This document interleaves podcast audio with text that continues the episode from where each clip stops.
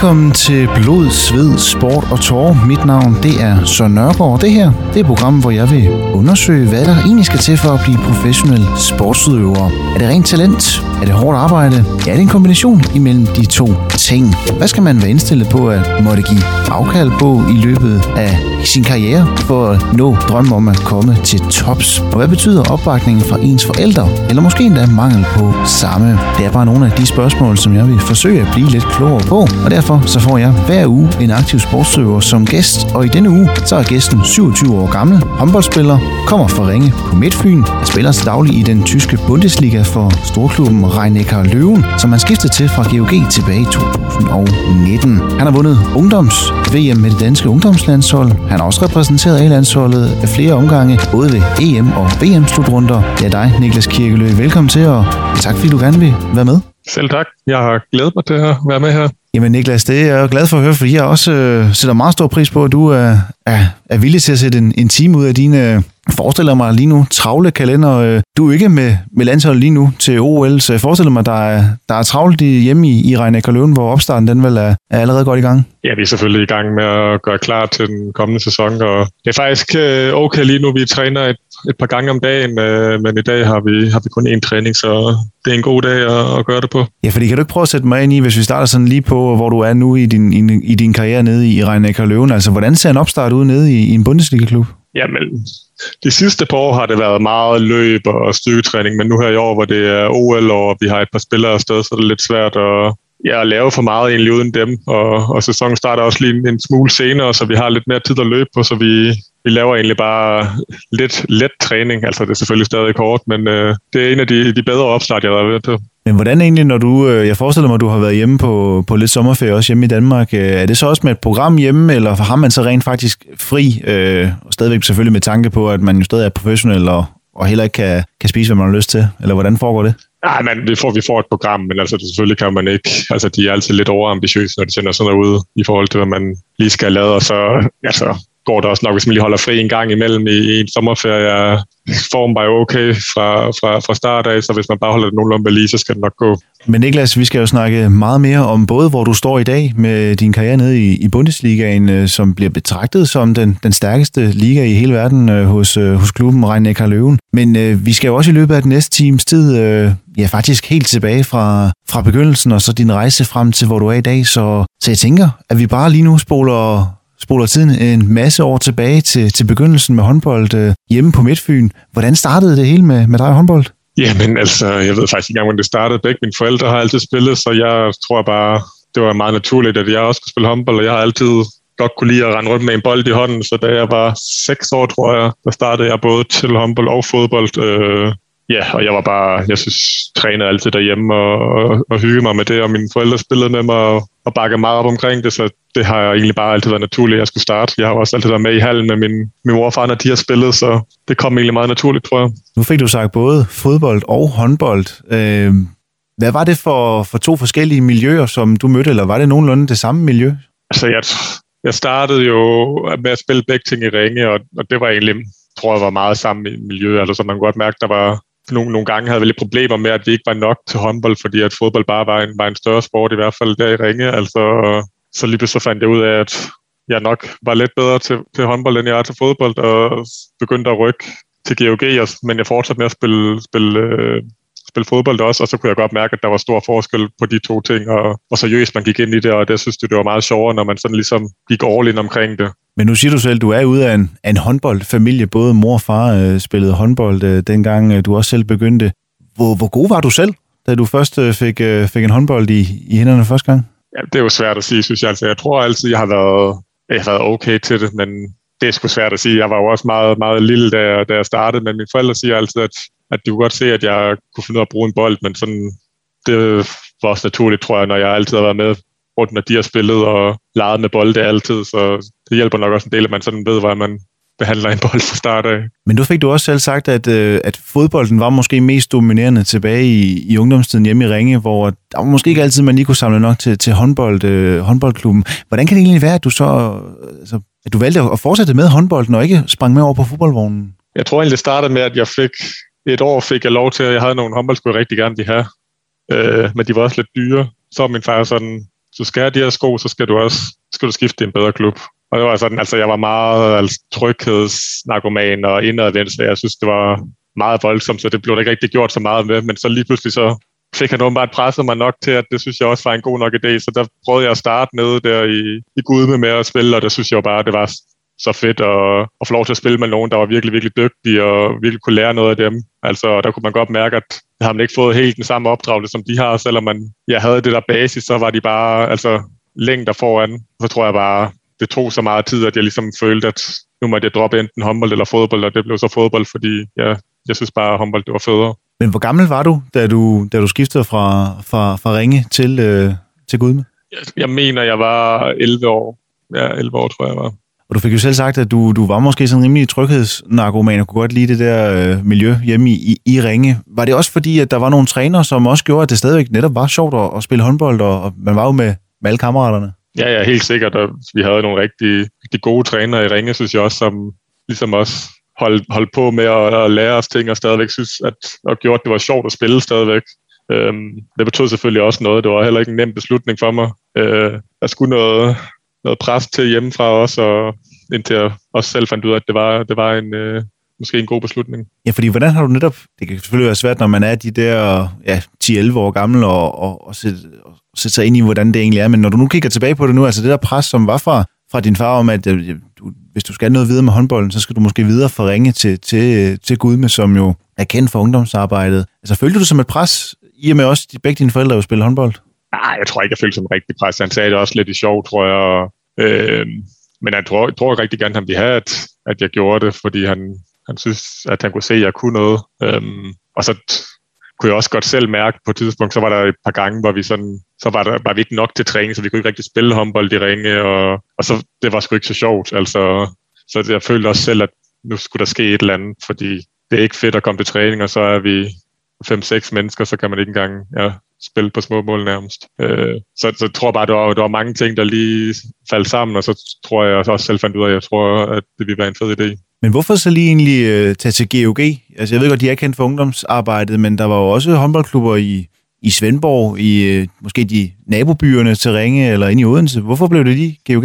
Øh, det ved jeg faktisk ikke. Altså, min, min mor har spillet dernede før, så hun havde lidt øh, tilknytning til klubben, og så havde jeg også en rigtig god ven, som, som spillede dernede. Øhm, og så tror jeg også bare det der med, at man har jo altid hørt om GOGs ungdomsarbejde, og jeg spillede mod dem, jeg tror et år tidligere, hvor vi tabte med 20 mål, så jeg vidste jo ligesom, at det var et godt sted, og, og altså en god klub, så jeg tror egentlig, det var, der var ikke så meget øh, at snakke om der, det var egentlig den eneste klub, jeg tænkte på der. Kan du så ikke tage mig med ind, da du kommer som 11-årig til, til, til GOG, du fik selv sagt, det var noget helt andet, øh, end det du var vant til i Ringe, men hvordan var miljøet i Gudme øh, også, når man, når man træner som 11-årig? Altså, jeg synes jo, det var fedt. Altså, i starten var jeg, havde det jo lidt, altså, jeg var jo meget indadvendt og sådan skulle lige finde mit fodfæste, men jeg kunne mærke, at alle de tog jo helt vildt godt imod en, og sådan, også fra hold, hvor man sådan, altså ikke, øh, ikke det hold, man selv spillede på, altså der var bare, folk vidste godt, når der kom en ny, og så var alle gode til ligesom at sådan sige hej og, og tage fat i en og prøve at gøre det, at gøre det fedt for mig. Altså, og det var bare tydeligt fra starten, at jeg, ja, det var en af de ting, der i hvert fald gjorde, at jeg synes, jeg havde lyst til at blive ved dernede også. Og det passede vel egentlig også et eller andet sted, nu fik du selv sagt igen det her med, altså du var måske sådan en rimelig tryghedsnarkoman, øh, så det der med at blive taget imod med åbne arme og komme ind i den her familie, som man jo hører GOG jo også er, altså på tværs af de forskellige årgange, altså det passede vel perfekt ind for sådan en som dig? Ja, ja, det var helt perfekt. Altså, ellers tror jeg, jeg har haft svært med at, at fortsætte det. Altså, fordi uh, ja, jeg, jeg, jeg kunne i hvert fald rigtig godt dengang lige, at det var noget, jeg kendte, og, og det var ligesom, det var de med til at, ligesom at, at bygge op hurtigt, at, at jeg var en del af det. Men jeg tænker så også, altså, at igen, du startede som, som 6-årig, fik du sagt, og så som 11-årig til GOG. Jeg tænker, at fra, fra Ringe, der, øh, så hvordan, hvordan så din udvikling ud på de fem år, du trods alt havde i Ringe? Altså kom du og, og, og kunne brage ind på et GOG-hold, og så stadig være blandt de bedste, eller rykker man så ned i, i, i bunden igen, eller hvor stor en betydning har det overhovedet som, som 11-årig? Ej, der var i hvert fald ikke en del af de bedste, da jeg kom, kom dernede. Der var, der var lang vej. Altså, jeg kom med på førsteholdet øh, med det samme, men det var jeg egentlig meget overrasket over. Men ja, og så fik jeg chancen der og spillede lidt fløj dengang, og, og spillede ikke, jeg var ikke en, der spillede mest overhovedet, men spillede stadig nok til, at det var sjovt og sådan, så ja, altså man kunne godt mærke, at der var et skift fra at komme fra ringe af, hvor man hvor jeg spillede meget, og så kom derned, hvor det var, man ligesom skulle kæmpe sig op, og de andre, de havde, altså, de havde en, øh, lidt, et lidt andet talent fra start af i hvert fald, kunne jeg godt se. Men betød skiftet til GOG også, at man så pludselig, øh, et at man måske ikke bare kunne gennemføre én træning, fordi man nu var man pludselig nok spiller, men, men, men blev det også flere gange om ugen, end du var vant til i ringe, eller hvornår, hvornår blev der ligesom ja. lagt flere træninger på? Ja, altså vi gik fra to til tre gange, tror jeg, så det var ikke verdens største forskel, men øh, altså, ja, altså, det var ikke så stor forskel i starten, men selvfølgelig spillede jeg fodbold ved siden af stadigvæk også, så det var rimelig presset ind til, til at droppe det, men nej, det var ikke den øh, største forskel egentlig. Men hvornår vælger du så at tage, og, tage konsekvensen af, at nu begynder det jo at gå rimelig godt med, med håndbolden, så du vælger at sige, nu, nu er der altså ikke plads til fodbold mere? Jeg tror, der går 3-4 måneder eller sådan noget, som jeg husker det. Altså, hvor jeg ligesom prøver at holde begge ting, men det er bare... Jeg kan huske, at jeg er rigtig, jeg er rigtig meget syg den periode, fordi sådan, altså, det passer med, at jeg skal noget hver eneste aften på ugen, og sådan, altså, det var alt for meget for mig lige i starten. Øh, men så der, der dropper fodbold, så, ja, så får jeg meget mere overskud og, og føler, at, ja, at det var det rigtige valg. Og hvordan så, da du, da du kommer til, øh, til GOG og, og det miljø, der er dernede, altså hvordan er opbakningen fra en, ens forældre? Fordi der er jo et lille stykke fra, fra Ringe til, øh, til Gudme. Øh, ja. var, var, det, var det dem, der kørte dig hver, hver, hver gang, du til træning, eller hvordan, øh, hvordan var deres opbakning? Ja, det var uvurderligt. Altså, de lå jo og kørte hver dag. Det var før, der var motorvej, så det tog altså et godt stykke tid at, at komme derned. Og så var der heldigvis et par stykker, der kom fra Kværndrup også, og så vi kunne ligesom køre sammen om det. Øh, men så skulle jeg stadig køre til Kværndrup, øh, som også tog, jeg tror, 40 minutter alt i alt frem og tilbage. Så altså, de brugte rigtig meget tid på at køre mig. Øh, og det har selvfølgelig været helt vildt vigtigt, ellers kunne det overhovedet ikke lade sig gøre på nogen måde. Øh, så det har virkelig været en kæmpe, kæmpe opbakning, øh, at, de, at de gad det. Ja, fordi hvad har det egentlig betydet netop, her kan man virkelig sige det med at komme fra en håndboldfamilie, altså de kan jo virkelig sætte sig ind i, i, hvor meget det må betyde for dig, for de har jo selv måske haft samme følelse, og du har også en lille søster, som også øh, er rimelig dygtig til håndbold, og også spiller i den bedste, bedste danske liga, altså at, at I har været sådan en hel håndboldfamilie, som også både har kunne, kunne, kunne tage sejrene sammen, men, men også de nedtur, der har været undervejs, og kunne, kunne snakke om lidt det hele. Ja, ja, selvfølgelig. Altså, det har været, jeg tror, det har været rigtig godt for både mig og min lille søster Sara, som, altså, hvor, hvor vi begge to flytter derned. Sådan, hun flytter derned et år efter mig, tror jeg, hvor vi ligger og kører endnu flere gange om ugen. Øhm, men altså sådan, der er de jo bare gode til at... Og man kan også, altså det er jo bare et bevis på, at de vil også, når de kører, altså bare at de kører os, det er jo allerede der, ved man godt, okay, det betyder også noget for dem, altså, og som man vidste bare, at der var opbakning hjemmefra, ellers så tror jeg heller ikke, det havde været, været fedt at fortsætte, så har det været for svært, tror jeg. Og de kom også rundt til, vi var til stævn over hele landet, og de var der hver gang, altså sådan, så der har altid været rigtig, rigtig god opbakning derfra. Ja, for et af træningen, men også det, at de netop tager ud, fordi at GOG kan jo, nu har jeg jo læst den der bog også om, om, øh, om GOG, øh, hvor at øh, de førhen jo deltog i 25 stævner, øh, hvor de andre hold jo nærmest kun deltog i 3-4 stykker. Det der med, man, man, at man også har forældrene, der rejser, rejser, rejser landet med rundt for at bakke en op, altså det, det må måske noget ekstra det gør det helt sikkert. Øhm, men jeg tror også, at mine forældre synes, det var fedt, fordi der var mange, altså, jeg kunne mærke, at, at vores hold, vi var jo rigtig godt sammentømret, vi havde det samme hold igennem, igennem mange år, så altså, vores forældre begyndte jo også at kende hinanden godt, så de tog jo afsted sammen og hyggede sig også om det, tror jeg. Øh, så jeg tror bare, at vi har alle sammen bare kunne mærke, at, at der var opbakning hele vejen rundt. Altså, det tror jeg også var derfor, at ja, alle havde det så godt sammen på det hold. Men Niklas, du får så sagt, du kommer til, øh, til GOG en alder af 11 og kommer faktisk ind på førsteholdet, måske lidt overraskende. Men hvordan din udvikling så har set ud årene efter det, det snakker vi videre om lige efter et kort stykke musik.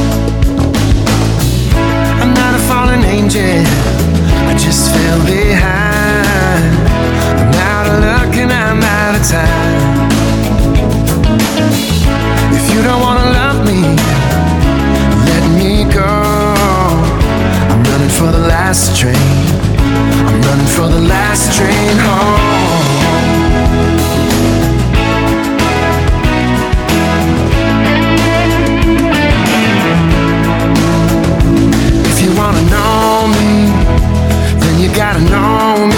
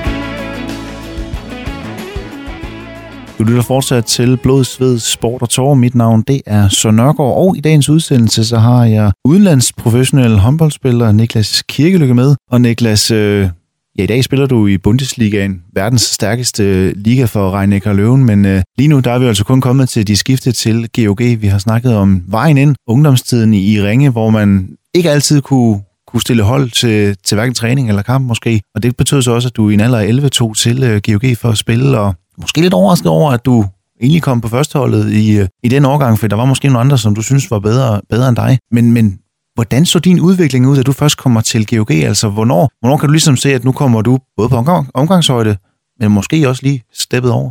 Jamen, altså i hvert fald de, det første år, jeg er der, der kan jeg, de første to år måske, der har jeg lidt den der, jeg kan godt mærke, at jeg er ny i det, og tager ikke så meget ansvar. Jeg er bare lidt med på holdet, tror jeg. Men så heldigvis, vi havde en rigtig, rigtig, et rigtig godt hold, altså sammenhold, og en træner, der var helt fantastisk, som, som Mathias Albrechten, som også har været træner for mig i, altså på førsteholdet i GOG, og jeg stadig har meget kontakt med, øh, som hjalp mig helt vildt meget, og, og lærte mig utrolig mange ting, og så, så tog det ene det andet, og så blev man mere tryg på sådan et hold, og så lige pludselig så, jeg føler man, at nu skal jeg også vise noget af det, jeg kan, og jeg tror, sådan første gang var jeg sådan rigtig følt, at det gik godt. Det var sådan, da jeg var omkring 14 år, tror jeg, der kunne jeg godt mærke, at okay, jeg kan faktisk godt noget. Ja, for hvad var det lige, der, der, der i, den, i den, den, den periode gjorde, at nu kunne du mærke, at der var et eller andet der? Altså, jeg ved det ikke engang. Altså, jeg, kan bare, jeg husker bare tilbage på, at så lige så havde jeg et stævne, tror jeg, hvor jeg lige kunne mærke, at der blev det bare, det var som om det var bare nemmere for mig. Det var sådan første gang, jeg kan huske, at at der føltes det nemmere for mig ligesom at spille på det niveau der, i forhold til, hvad det ellers havde gjort inden. Altså, jeg ved ikke lige, hvad det var, der, der skete der, men det er sådan en helt klar fornemmelse, at det var sådan, det føltes som om, det var sådan der med et knips, altså så var det, var det noget, der var anderledes. Men ja, det, det er svært for mig lige at sige, hvad der egentlig skete, og jeg, jeg kan heller ikke rigtig se det udefra. Men du får også sagt, øh, du har også spillet noget, noget fløj. I dag spiller du højre bak. Er det også positionsskiftet, der måske gør, at du netop finder lidt mere til rette? Nej, det ved jeg ikke. Altså i starten, der spillede jeg, altså jeg spillede på begge pladser. Altså, så jeg, jeg tror ikke, det er så meget med det at gøre. Jeg var skiftet rimelig hurtigt til at spille bak. Øhm, og kun lige de første, den her første halve år, tror jeg, var lidt ude på fløjen også. Øh, nej, så jeg ved sgu ikke, hvad det, hvad det var, der gjorde det helt præcist. Så lad mig spørge lidt mere ind til din, din træner. Du nævner Mathias Albrechtsen, som, øh, ja, som du har, har, har fulgt med nærmest helt op til førsteholdet, og som du også får sagt stadig har kontakt med i dag. Hvad var det, han gik ind og, og hjalp dig med øh, der i de unge år? Jamen selvfølgelig synes jeg, at han var rigtig dygtig, øh, altså sådan på det håndboldmæssige. Altså, det, da jeg først kommer ned, der kaster jeg ikke særlig flot eller ordentligt, som man siger. Altså sådan, jeg har en meget, min arm er lav, når jeg kaster. Så ser man bare op til at, at kaste op af et net i ja, en halv træning, følte det som om, for ligesom at, at få, få armen ordentligt op. Og, sådan, og det kan jeg også takke ham for i dag, at, at jeg har det skud, som jeg har, det har han jo været med til at forme allerede dengang. Øhm, så tror jeg også bare, at han var rigtig god til at, at samle os som hold, ligesom at få os alle sammen til at føle os at vi, at vi havde en stor værdi på, på det hold der, og det tror jeg bragte mig og også de andre rigtig langt. Men hvordan er det som unge spiller og, og netop få, få sådan noget at vide af en træner? For som du siger, i dag kan du virkelig takke ham for, for det skud, du har udviklet. Men jeg tænker, når man står der som 11, 12, 13 år og får at vide, stiller lige op ad en mur i x antal minutter, det er jo lidt kedeligt øh, ensformigt. Men altså, hvordan, hvordan takler man, man sådan en, en ordre fra træneren øh, i så ung en alder der? Altså, det kom egentlig helt naturligt, fordi altså, man kunne mærke på alle, at alle var der for at blive bedre. Altså allerede dengang alle havde det sjovt, men man kunne også mærke, at de ville også godt vinde og, og, og, og blive bedre til at spille håndbold. Så der var flere af dem, der også havde været igennem det samme. Jo. Altså, det var egentlig, altså det føltes ikke så, så slemt egentlig på en eller anden måde. Altså, det var bare, når det var sådan der, nu skal jeg gøre det her, så må jeg hellere ja, tage mig sammen og, og blive god hurtigt, så jeg ikke så godt det alt for meget. Men i takt med, at du øh, føler dig mere og mere tilpas på, på holdet, som siger, I bliver sammentømret, og, og selvfølgelig også, I bliver ældre og ældre, øh, hvornår, hvornår ligger man, eller hvornår lagde du ekstra meget i, altså, i træningen? Altså nu tænker jeg ikke selvfølgelig selve halvtræningen, I har, men også det med at måske blive en halv time ekstra. Øh, kunne man overhovedet tillade sig det i, i den alder, eller hvor meget, hvornår lagde ekstra træning på? Altså fire gange om ugen, eller hvordan, hvordan så det ud øh, sådan, i takt med, at man også blev ældre? Jeg tror egentlig var først, da det begyndte at komme omkring efterskolen. Altså, da vi var jo 16, der var et årgang over os, der var vi første års i 16 årgangen, så, så dem, vi spillede sammen med, var på efterskole. Der blev ligesom lagt ekstra træning ovenpå på dem, så der måtte vi også møde op til noget, noget ekstra. Vi begyndte ligesom at styrketræne lidt mere seriøst. Så jeg tror egentlig, at først det der, man sådan begynder rigtig sådan lige at lægge lidt oveni, fordi inden der, der er det også mest for at have det sjovt. Altså sådan, det var vigtigt, at man ikke taber folk på, at det bliver for meget for tidligt, så, så folk stopper med at spille og ikke synes, det er fedt mere. Så jeg tror først, det er der, at det sådan begynder at blive ekstra. Selvfølgelig, der bliver så året efter, hvor jeg selv begynder at gå på efterskole, og næsten hele mit hold går sammen med mig på efterskolen i år. Altså, der kan vi jo nærmest træne så meget, vi vil, og det gør jo måske ikke helt, men vi, vi giver i hvert fald lidt ekstra gas i styrketræning også, og jeg har hygget os sammen med det. Jeg finder netop det der med, at man ikke gør det alene, det, men at man gør det som en eller anden samlet enhed, da man kommer på efterskole og gør det som hold. Det giver vel også bare ekstra motivation til netop, som du siger, at godt have givet den, givet den mere gas, men I var jo stadig unge. Øh, du var også stadigvæk ung i en alder 27 bevares. Men, men dengang var man jo ung, og man skulle også nyde efterskolelivet. Men, men, men det der med, at man gjorde det som et hold, altså, det gav også ekstra motivation til netop at, at lige give den en skalle jo. Ja, klart. Altså sådan, det sidder, når man går op i styrkelokalet sammen, og ligesom kan mærke, at alle vil gerne det her, så er det jo også hyggeligt at, at være sammen med, med gutterne deroppe, og, og træne lidt og, ja, og snakke lidt sammen deroppe. Så det, så det var jo bare meget nemmere, når, når alle synes, det var en god idé at gøre det, så man ikke ligesom skulle trække nogen med, men man selv også nogle gange blev trukket med, hvis man ikke lige synes, det var fedt den dag. Men nu får du også nævnt efterskoleopholdet, og du blev så også nede på, på Ore Kostgymnasium øh, efterfølgende. Jeg tænker også, når man når den alder, øh, de der 15, 16 og så op efter, altså øh, er det nemt lige at holde, holde, holde fokus på håndbolden hele tiden, for der begynder også pludselig at komme nogle andre interesser, altså selvfølgelig øh, modsatte køn, øh, fester, øh, skolen skal også passes. Altså, hvordan, hvordan var den balance? Fordi I var jo, som du siger, alle sammen i det her miljø, hvor I, I vil gerne blive bedre til, til den sport, I jo dyrkede. Ja, men jeg tror egentlig, det var meget heldigt for mig, at jeg kom ned og gå på over fordi så var det hele ligesom bygget ind i, altså i skemaet med styrketræning og alt det der. Fordi hvis jeg skulle have boet i Ringe, havde det nok været altså et større projekt, ligesom at skulle gå i skole, og så skulle jeg køre os ned til Gud med at både styrketræne og træne håndbold og sådan, så det tror jeg havde været, det havde været noget af et puslespil.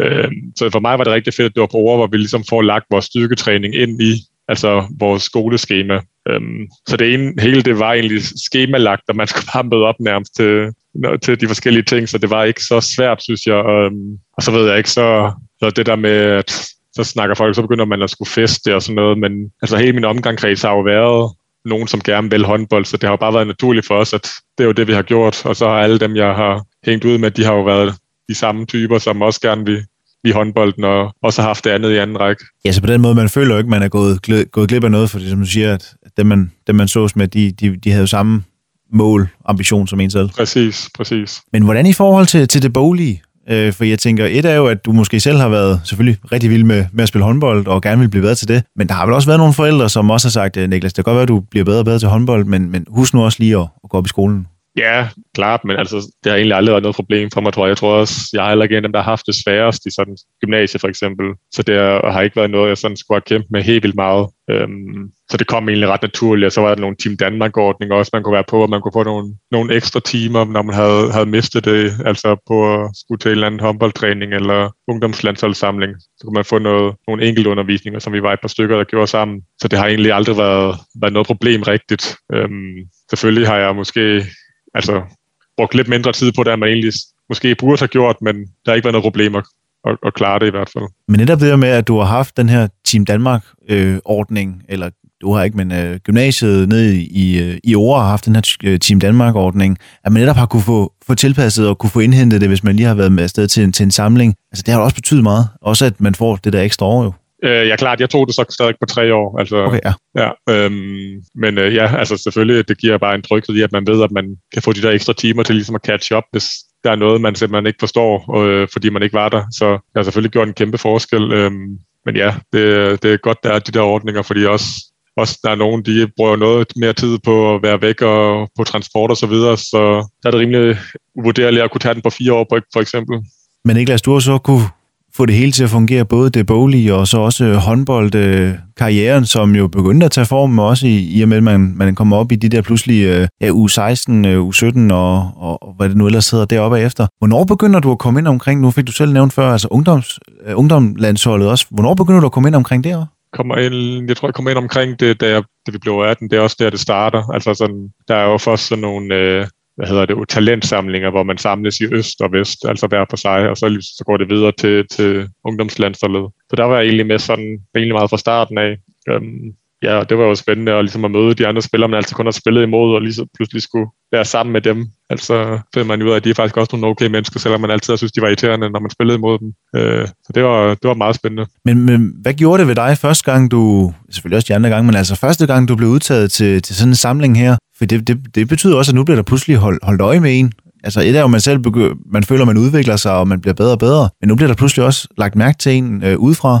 Ja, klart. Altså, det er jo altid bare et, et skulderklap, og man skal, man skal have det som et skulderklap, og ligesom blive udtaget til sådan noget, fordi det var bare nogle andre, der også synes, at det, man gik og lavede, det var faktisk ret godt. Øhm, og de kunne se noget potentiale i en. Så jeg tror bare, jeg synes, det var fedt. Og, men på samme måde som da jeg flyttede til GOG, så var det også sådan lidt grænseoverskridende, ligesom at skulle med til sådan noget, og jeg er vide, at der blev holdt øje med en nu. Men, men, men hvad, hvad, hvad gjorde det ved dig? Altså gjorde det, at du, øh, så når du selvfølgelig var med til, til samlingen, så, så giver man jo selvfølgelig en skal, men gjorde det så også, når du så kom tilbage til, til dit hold i, i Gudmø, altså, som siger, så gav man måske lige, blev lige en halv time ekstra, eller gav en lige en, gas en, en ekstra time ned i stykkelokalet, eller hvordan, hvordan brugte du det positivt? Øh?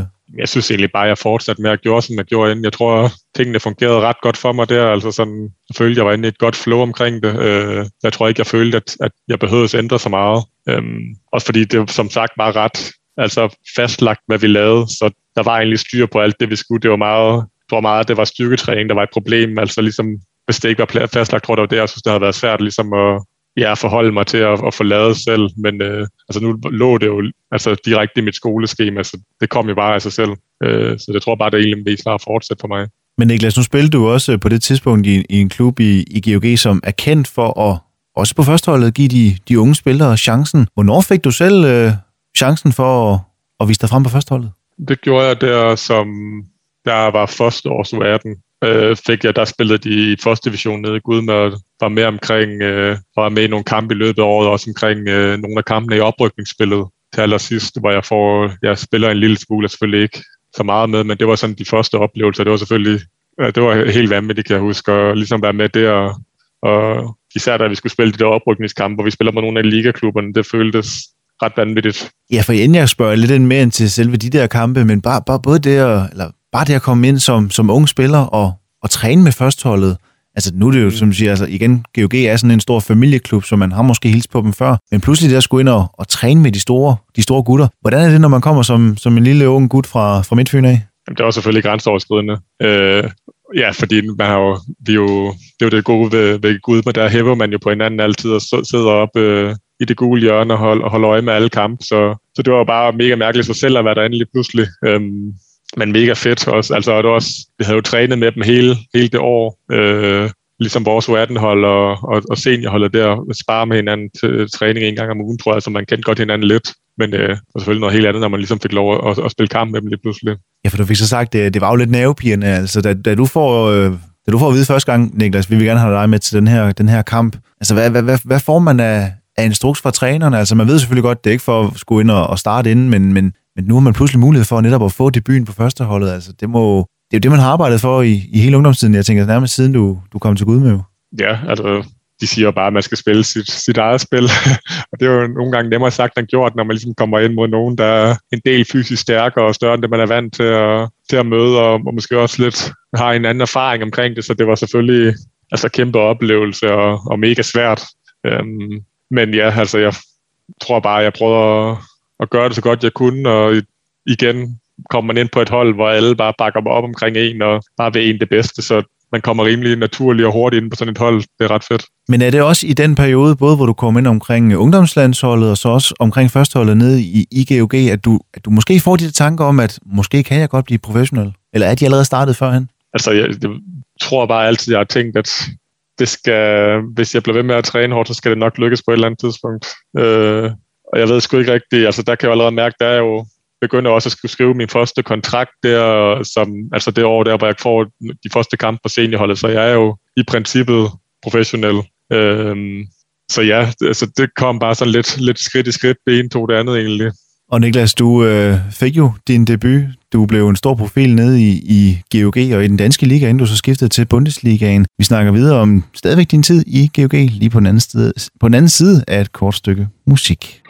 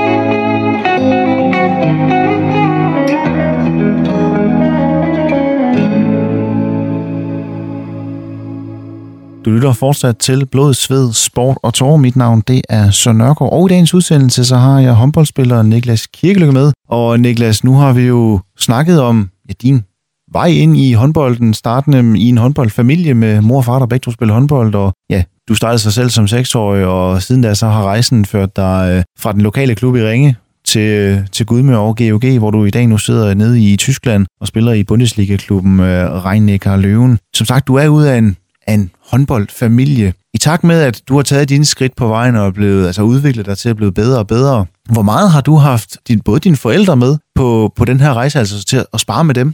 Jamen, jeg synes, de har været med hele vejen, synes jeg. De har altid, altså det er ikke altid, jeg har haft lyst til at sådan snakke så meget med dem om det, men fordi sådan, nogle gange er det også lidt grænseoverskridende ligesom at snakke om de der ting med, hver ens mål og sådan noget. Det er ikke, måske ikke noget, man går så meget op i på det tidspunkt, der ens af ens liv, så det har været sådan, de har jo altid gerne vil, vil hjælpe mig med at sætte mål til, okay, så næste skridt, det er, så må du kæmpe dig til at blive førstevalg, og så efter det, så må du, ja, så må man tage et skridt hver gang.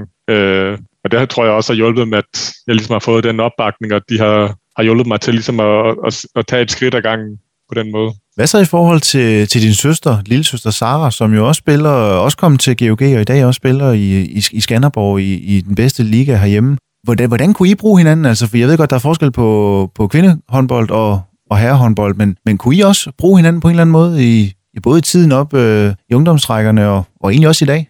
Jamen, jeg tror, vi bruger i hvert fald hinanden noget med i dag, end vi gjorde, vi gjorde dengang. Der var også, altså, der er lidt større, der er tre år imellem os, der er stor forskel, om man spiller U16 eller spiller anden års U12. Altså, øh, så jeg tror, der snakker vi ikke så meget om sådan noget, tror jeg. Men i dag bruger vi hinanden okay meget. Altså, også når vi nu, for eksempel der sidste år, da der var lockdown, trænede vi jo med hinanden hjemme i haven, og, og ligesom for at holde os ved lige. Så jeg tror, vi... Så nogle gange er det jo lidt svært, vi spiller jo ikke samme plads, og ja, en herre- og kvindehåndbold, der er også lidt forskel, så jeg tror, det er begrænset altid, hvad vi kan, men altså det, vi kan, det, det prøver vi at hjælpe hinanden med. Men er det sådan, at hun kommer og spørger dig lidt ind til, altså med lidt fif, jeg ved godt, som du siger, I hverken øh, samme, øh, altså hun spiller kvinde, og du spiller herre, og I heller ikke samme position, men altså i og med, at du har den der erfaring yderligere, altså i form af ja, aldersforskellen på jer, er der noget, hun kommer ind og spørger, spørger ind til, som du kan give videre, eller hvordan? Øh?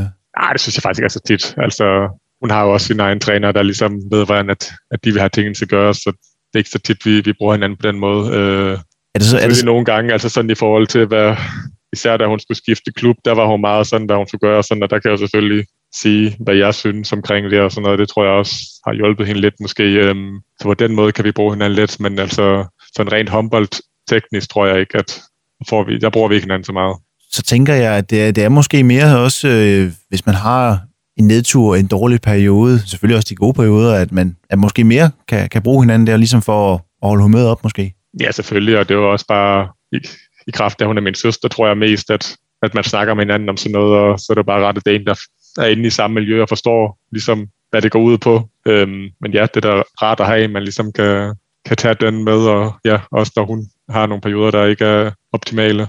Men Niklas, nu skal vi tilbage til, til din tid i Gudme, fordi du kommer ind omkring førsteholdet som første års U18, får du sagt, øh, og du fik også sagt før, at altså, dine forældre var måske de her delmål, men nu skulle du prøve at se, om du kan komme på holdet, og så blive førstevalg. Altså de der små sådan delmål, man sætter sig undervejs. Den udviklingen fra du først kommer ind omkring førsteholdet i, øh, i GOG, og I, I rykker så også op i, i ligaen igen efter, efter den her konkurs, som gjorde, at der var altså en rejse, der skulle gøres. Altså, hvordan, hvordan ser din udvikling ud derfra? Fordi altså, du ender med at blive en, en stor profil i, i håndboldligaen, inden du, inden du så skifter til Reinek Løven. Ja, altså for mig var det jo nok en... Øh, altså det var i hvert fald perfekt timing, at jeg kom op på, at øh, med klubbens konkurs, at så var det lige der, hvor vi sidder og skal op på første division, hvor jeg så kom rigtig med ind på holdet. Øh, så det var egentlig perfekt for mig, ligesom at ligesom kunne få lov at spille mig op der, i stedet for at skulle spille mig direkte ind på et ligahold, tror jeg. Øh, men ja, så kom det bare sådan småt i småt egentlig, at jeg fik masser af spilletid og gjorde det egentlig ret godt, og så, ja, så tog det ene det andet, så begyndte jeg bare at spille mest, og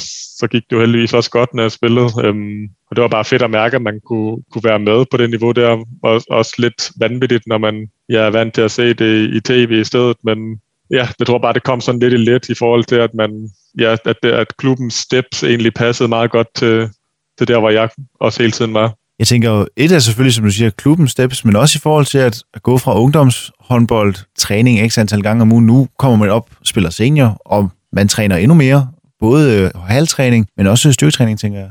Nej, der, der vi faktisk, øh, når, der de sidste par år på år, der træner vi lige så meget på, på ungdomsholdet, som vi gør på seniorholdet, så det er egentlig lidt det samme, og vi træner også med hinanden nogle af gangene, så der var egentlig ikke så stor omvæltning der. Men selvfølgelig var der altså noget med, med kamppresset, altså når man lige pludselig skulle til at køre nogle noget længere kampe og, og spille nogle flere kampe også. Man lige pludselig tog en masse tid, som man ikke var vant til. Um, det tror jeg egentlig var den største, den største omvæltning, og så selvfølgelig niveauet jo, men altså sådan rent træningsmæssigt var vi på samme niveau inden cirka. Men det der med at, at træne meget, både halvtræning og styrketræning, jeg ved godt, det hører selvfølgelig med, når man i dag lever som, som fuldtidsprofessionel, som du gør nede i Tyskland. Men hvordan har du det egentlig med, med al den træning, man, man skal ligge i det daglige? det har jeg det fint med, synes jeg. Altså, nu synes jeg også, altså, det jo hjælper altså, når man kan se meningen med det. Øhm, det, synes jeg, altså, det synes jeg jo klart, man kan, man kan tydeligt mærke, hvis man ikke er tip-top, altså rent styrkemæssigt, så, så leverer man heller ikke lige så godt, altså når man spiller kamp. Så det hjælper i hvert fald sindssygt meget for mig, at man ligesom kan mærke, okay, det giver mening, det her træning, jeg laver. Øhm, for ellers så tror jeg ikke, jeg synes, det ville være fedt. Altså, selvfølgelig synes jeg heller ikke, at altid at styrketræning og løb er lige så fedt, som det er at træne håndbold eller spille kamp, men det er bare en, en ting, man også skal gøre, for at det andet er muligt på det niveau her. Og den hårde træning gjorde så også, at du kom ind omkring ungdomslandshold. Du var også med til at vinde øh, ungdoms-VM. Hvordan var det at komme ind og, og være en, for det første en del af det her ungdoms-VM, og så også gå hen og, og vinde? Det var jo det klart det største, jeg har prøvet på det tidspunkt. Altså, det var en helt vild følelse også, fordi året før havde det været, tror jeg, blev nummer tre til EM, og hvor vi egentlig er ret langt fra at vinde overhovedet, og så har vi bare den der ene slutrunde, hvor alt klapper for os, og vi alle sammen spiller fantastisk og vinder det mega suverænt egentlig. Øhm, det var en, en sindssygt stor oplevelse, og og jeg følte også, at det var noget, jeg kunne tage med hjem i klubben, altså, og ligesom at tage med videre, da vi kommer hjem og skal spille i, i ligaen. Altså, man har haft den her succesoplevelse hele sommeren, hvor tingene har kørt, og så kan vi ligesom komme hjem og sådan lige prøve at bygge videre på det. Øhm, det tror jeg var en stor fordel for mig, at man, at man havde den der store succesoplevelse hjemme, eller fra, fra sommerferien der. Og det er fuldt forståeligt, som du siger, det, det giver en masse selvtillid, øh, ekstra boost øh, til, til, til at tage med hjem i, i dagligdagen. Men Niklas, der går så øh, også øh, noget tid, så bliver der pludselig også bud efter dig fra, fra A-landsholdet. Hvordan er det så pludselig, at, for nu er det ikke bare, ungdom, nu er det ikke bare ungdoms mere, nu, nu er det virkelig de helt store drenge, altså som, som du siger, et var at komme op i førsteholdstruppen og spille med de store drenge, men det er jo bare herhjemme. Nu, nu er det altså A-landsholdet, øh, nu er det de helt store internationale stjerner, man pludselig kan risikere at stå overfor. Ja, altså det var også, altså, kan jeg huske, det var ret vildt for mig, fordi jeg var, en, jeg var igennem en, en lang periode, hvor jeg havde altså rigtig mange skader med min skulder, hvor jeg nærmest ikke troede, jeg kom til at spille rigtigt igen. Øhm, og så får jeg styr på den skulder der, og så nærmest et par måneder efter, så får jeg, bliver jeg spurgt, om jeg vil med der, om, eller om jeg synes, det er for meget nu, og så var jeg sådan, at det vil jeg virkelig gerne. Og så må jeg møde op der, og bare, det var, det var en vanvittig oplevelse, og så spiller man lige på hold med ja, folk, man kun har set i fjernsynet, øh, og har fulgt med på til alle mulige slutrunder igennem tiderne. Det var, det var virkelig en lille oplevelse, kan jeg huske, øh, og føle, jeg følte mig helt malplaceret der. Øh, men det var virkelig, virkelig stort. Ja, for kan du huske den første øh, samling med landshold, du bliver, du bliver indkaldt til? Hvor, hvordan, hvordan ja. modtager du den? Øh, ja, men der, altså, det blev spurgt, om jeg, om jeg vil med, fordi at, jeg tror, det var Mads Christian, der, skulle til, der stoppede karrieren der, så de var kun Kasper Søndergaard, der var tilbage. Øhm, og så blev jeg spurgt, om jeg vil med, eller jeg lige vil have lidt ekstra tid, ligesom lige for at føle mig til ret, men jeg var bare sådan, det vil jeg virkelig gerne prøve det der. Øhm, og det var bare, det var helt surrealistisk. Jeg havde virkelig ikke i min vildeste fantasi regnet med det. Nej, du ender jo så også med både at komme med til, du har spillet været med til en EM-slutrunde og en, og en VM-slutrunde, og du øh, har så også fået det her skifte til, til og Løven i stand for efterhånden en, en del år siden, eller et par år siden, tilbage i 2019. Det går rigtig godt, både hjemme i GOG, du er inde omkring landsholdet. Hvornår begynder der at komme den her interesse fra ja, udlandet? Jeg var bare sådan lidt undervejs, men jeg havde det også som, at jeg skulle ud, så skulle det også være, der følte det skulle være til en, en klub, jeg virkelig kunne se mig selv i. Øh, og da der kom bud for Reinik og Løven, så tænkte jeg også sådan, det, det bliver jeg nødt til at prøve det der. Øhm, og nu følte jeg også, at nu har jeg været i GOG i rigtig mange år. Jeg følte ligesom, der skulle, jeg havde det jo rigtig godt dernede og spillede sammen med mine bedste venner. Øhm, men nu følte jeg også, at nu skulle, der, nu skulle ud af min komfortzone på en eller anden måde. Altså ligesom ud og prøve noget nyt, og ligesom at kunne udvikle mig mere. Øh, så ja, da Reinik og Løven ligesom meldte sig, der var jeg sådan, det tror jeg rigtig gerne, jeg vil det der. Ja, fordi hvilke overvejelser gjorde du dig i forbindelse med, øh, med Reinik og Løven? Altså et er jo, som du siger, det, det er udlandet, det er helt ny kultur, det er helt nyt sprog, øh, som man pludselig skal til at forholde sig til. Jamen selvfølgelig var der mange, altså jeg var meget nervøs inden, altså lidt ligesom da jeg flyttede til, til GOG for første gang, da jeg var 11 år, altså det der med sådan, okay, nyt sted, kan folk lide mig, kan jeg være med på det niveau her, og altså der var mange ting, der ligesom, ja, man følte sig lidt usikker over, men så vidste jeg også bare, at altså Mads Menser var der nede på det tidspunkt og, og havde hørt godt om klubben igennem ham og, og nogle andre, at, sådan, at det skulle nok gå, og sådan nogle gange så bekymrer man sig også lidt mere end egentlig, hvad godt er, og så jeg kom afsted, var det jo også bare, altså ligesom da jeg kom til Gud med folk, der var gode til at tage imod en, der er ikke nogen, der ved en ondt, man spiller på hold sammen. Nej, fordi nu var du netop blevet vant til, til miljøet nede i, i Gudme, nede i, i GOG. Hvad for et øh, miljø var det så, der mødte dig nede i, i Regnækker Løven der tilbage i, i sommeren 19? Ja, det var altså en del anderledes, synes jeg. Det var mere, altså, det blev mere professionelt.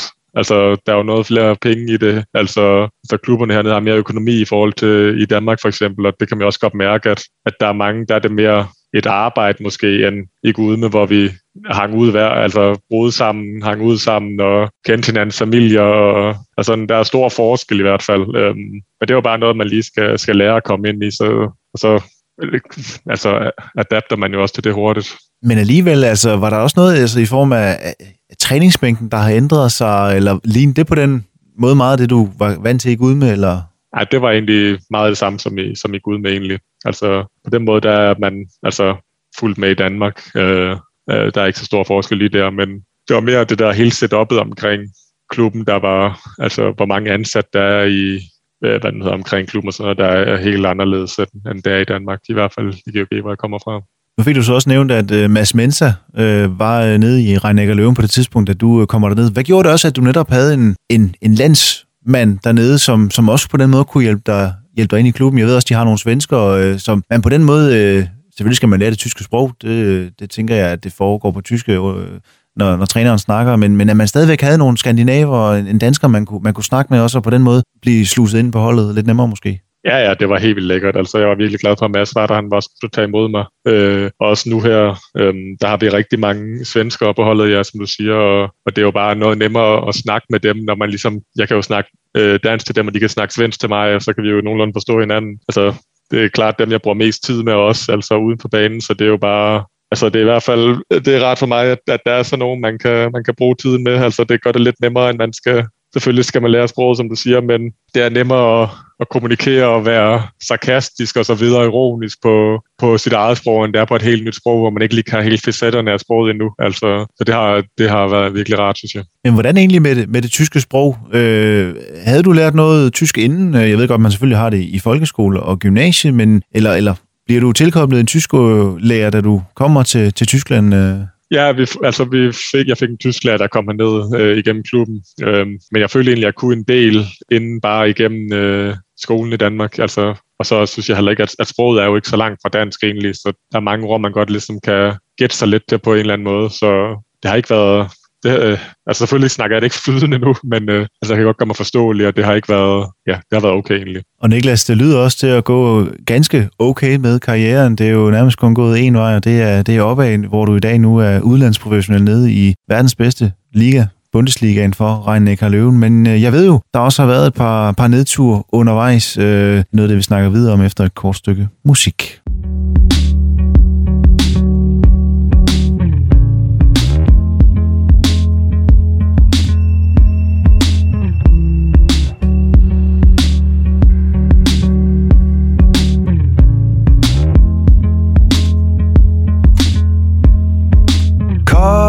Magic. Call it true. I call it magic. When I'm with you. And I just got broken.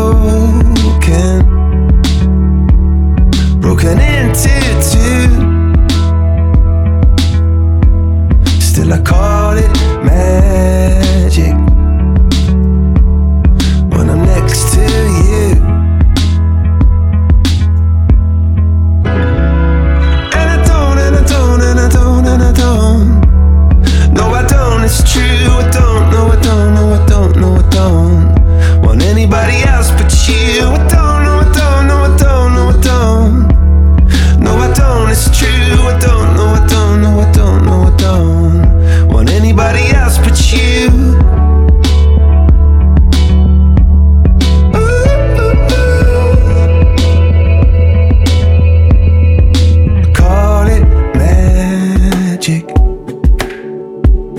Cut me into two.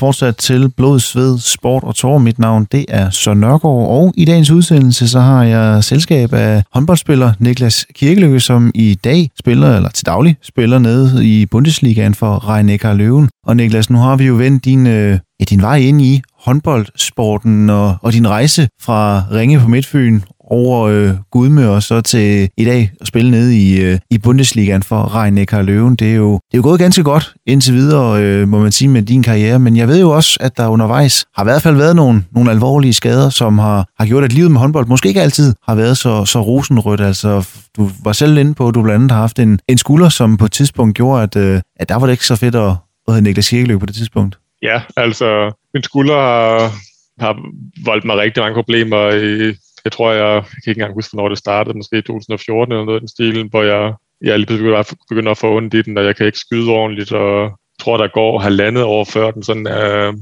tip-top igen, øhm, hvor jeg sådan, der er jeg sgu ikke altid helt sikker på, at jeg nogensinde kommer til at, at spille håndbold på fuldt niveau igen, for jeg kan ikke skyde i nogenlunde, eller i, i nærheden af, hvad jeg kunne inden. Altså, det var, der var jeg virkelig, det var virkelig en hård periode, synes jeg. Øhm, og fordi den tog så lang tid, at at jeg havde ingen aning om, at der skulle ske. Altså, jeg var virkelig, jeg, jeg troede virkelig ikke på, at den skulle blive normal igen. Øhm, men det ender den jo så heldigvis med at blive, efter jeg får en operation, som, som virkelig hjælper på det, og, ja, og gør, at den ikke er så god som ny, men i hvert fald fungerer optimalt igen. Men i den periode, hvor det, hvor det virkelig ser sort ud, hvor du siger, at du er nærmest i tvivl, om du overhovedet kommer til at spille på, på bare et nogenlunde niveau igen. Altså, hvad gør du i den periode? Er det dine forældre, du trækker på der? Øh, holdkammeraterne, trænerne i GOG? Hvem, hvad?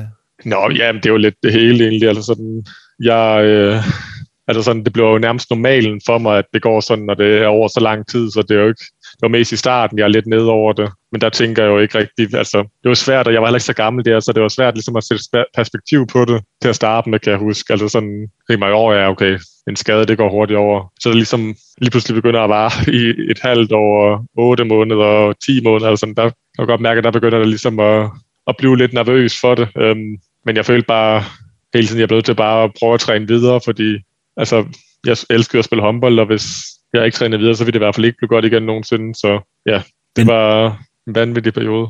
Men var det netop kærligheden, passionen for håndbolden, der netop var med til at holde humøret oppe også, at du, at du, du, du, du, du var ikke klar til at, at give op?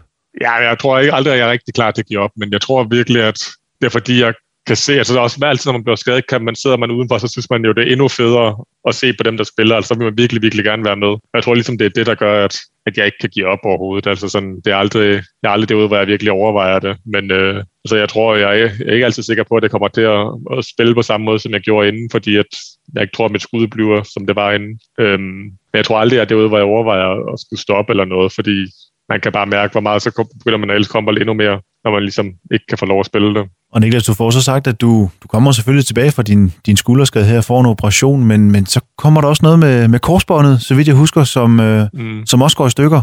Ja. Der er man, der er man ja, jo, det var...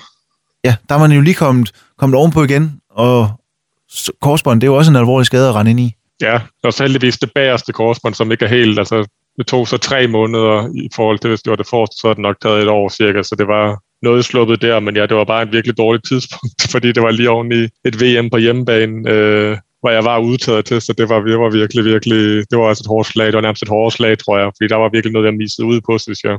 Jeg skulle lige til at sige netop, at du var udtaget til VM på hjemmebane, og man så efterfølgende ved, at de går hen og, og selvfølgelig vinder den turnering. Altså, det må virkelig have, have, have krævet meget mentalt, tænker jeg, at, at holde humøret op på sådan en. Ja, der var jeg humøret heller ikke så højt, altså så tror jeg ikke rigtig, jeg kunne holde det op. Altså den første måned var jeg, tror jeg, du kan spørge alle, der var i nærheden af mig, at det var ikke særlig sjovt, fordi ja, jeg tror ikke, jeg sagde så meget, og ja, der var meget indlukket. Jeg, der kunne jeg rigtig se det fede i noget. Øhm, men så, ja, jeg, det eneste, jeg lige kunne kunne finde ud af det, det var bare at træne, altså at træne det der korsbånd op, fordi det var også den sommeren efter, hvor jeg skulle skifte klub, og jeg ville heller ikke slut ned i GOG uden at spille de sidste par kampe. Øhm, så der var jeg bare, okay, så må jeg bare fokusere på det, jeg kan fokusere på nu, og så må jeg være sur ud over det. Øh, så det lykkedes egentlig okay med. Jeg tror ikke, at mine forældre og venner synes, det var så sjovt at se på. Og det er forståeligt nok, fordi som du siger, en skade, den, den, ja, den kommer aldrig på et godt tidspunkt, men du får kæmpet dig tilbage igen, og, og netop igen den her mentale styrke, det jo også viser, at du kan komme tilbage nok en gang. Det mentale spil, hvor meget fylder det egentlig for dig i, i,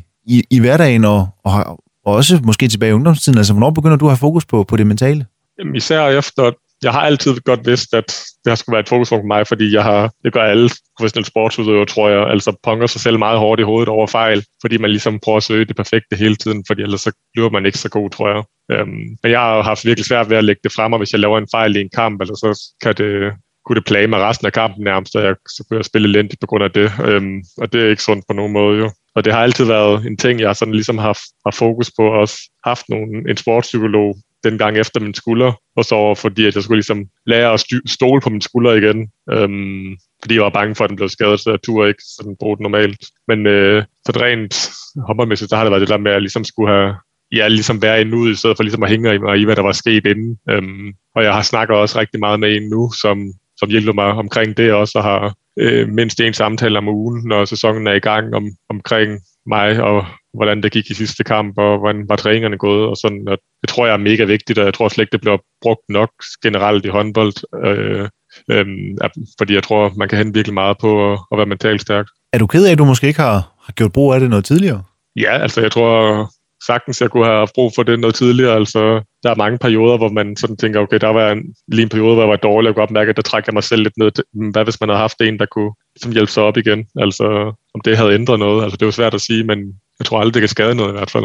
Men Niklas, jeg er glad for at høre, at du, øh, at du er ovenpå nu, øh, og du øh, både med dine skader, øh, lyder det i hvert fald til, at øh, der, der ikke er noget af lige for tiden, og lad det endelig bare blive ved med at være sådan, og, og kunne se frem mod en rigtig god sæson nede i Regnek og Løven. Vi nærmer os med hastig skridt øh, en times varighed, og dermed altså også øh, programmets afslutning. Her til sidst, Niklas, så kunne jeg godt tænke mig, øh, hvis du skulle give et råd til, til unge, som måske lige har kastet sig over håndboldsporten, øh, lige begyndt nede i, i ringe med håndbold, og, og har dig som det helt store forbillede, og vi vil gerne være den næste Niklas Kirkelykke, eller måske nogen nede i Gudme, der render rundt og, og svinger venstrearmen, ligesom du øh, gør til daglig. Hvad er det bedste råd, du kan give videre til, til unge håndboldspillere, som, som går med samme drømme om at blive professionel, og ligesom, ligesom du har kommet igennem nåløjet? jeg tror altid, man skal... Jeg har aldrig sagt, at man skal synes, det er sjovt. Altså sådan, man skal mærke, at man synes, det er sjovt, og, og prøve at have det sjovt med at spille håndbold, fordi hvis, man synes, hvis man bare synes, det er sjovt nok at spille, så gør man også alle de ekstra ting for ligesom at blive bedre til at spille håndbold, fordi det er jo ikke altid sjovt at stå op og løbe klokken 8 om morgenen eller styrketræne. Øh, og, og det bliver man bare nødt til, og det skal, gør man kun, hvis man, eller bliver man i hvert fald kun ved med at gøre, hvis man virkelig synes, det er sjovt at spille håndbold. Ellers giver det ikke nogen mening at, at bruge al den ekstra tid på, på ting, som man ikke synes er sådan vanvittigt spændende. Altså sådan, så jeg tror virkelig, man skal, man skal finde glæden ved det på en eller anden måde, og det er jo selvfølgelig svært, nemmere sagt end gjort, men altså, det tror jeg i hvert fald, det har hjulpet mig. Og jeg synes også, det giver rigtig god mening. Man skal selvfølgelig have glæde med det, man går og laver til daglig, fordi så bliver det altså bare lidt nemmere også i længden. Niklas Kirkeløkke, jeg siger mange tak, fordi du gerne vil være med, og så må du have en rigtig god sæson med Regn Løven, og rigtig god øh, fortsat held og lykke med karrieren. Selv tak, og mange tak.